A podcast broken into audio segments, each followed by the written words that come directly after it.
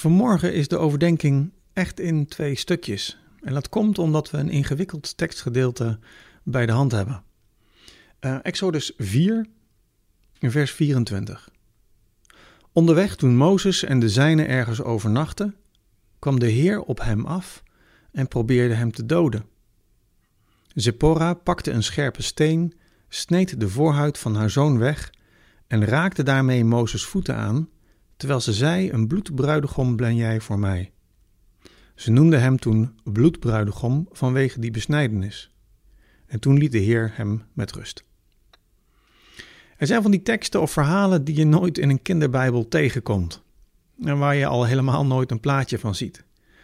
Dit zijn van die verhalen waarbij je na het lezen met meer vragen blijft zitten dan met antwoorden. En het zijn dit soort verhalen waar je misschien ook maar liever niet over praat. Ze zijn een beetje disturbing. Um, nu, na de ontmoeting bij de brandende struik en de opdracht aan Mozes dat hij naar Egypte moet gaan, gaat Mozes op weg met zijn vrouw en kinderen. Niet van harte, maar hij gaat. En s'avonds slaan ze hun tent op en gaan slapen.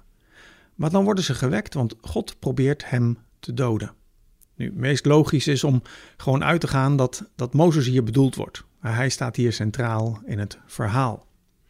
God komt dus en probeert Mozes te doden. Natuurlijk een hoop onzin, toch?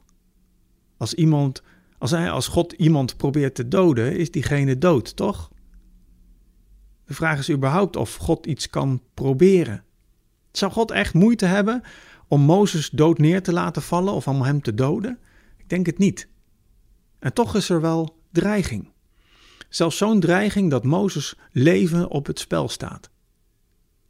En dit verhaal doet me ook onmiddellijk denken aan, aan Jacob die met God vecht. Net zo'n bizar verhaal, alsof vechten met God een eerlijke strijd is.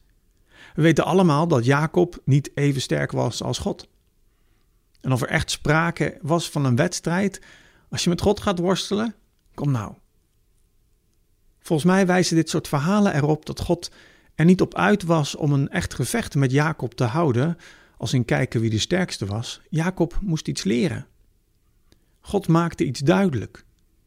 En ook hier is niet het doel om Mozes dood te maken, volgens mij, maar, maar om Mozes iets te leren. Maar de dreiging is wel degelijk echt. En in dat spanningsveld moet je dit verhaal volgens mij plaatsen. De dreiging is echt en God geeft in die dreiging ruimte om iets met die dreiging te doen. In het moment waar God het op scherp zet, is er ruimte om te leren en te handelen, om bij te sturen. En mijn vraag vanmorgen, daar wil ik maar eens mee beginnen. Heb jij momenten in jouw leven dat God je heeft aangesproken? Misschien wel ook heel scherp. En hoe ben je daarmee omgegaan? Wat denk je dat God vandaag van jou vraagt? Zometeen denken we verder over dit gedeelte.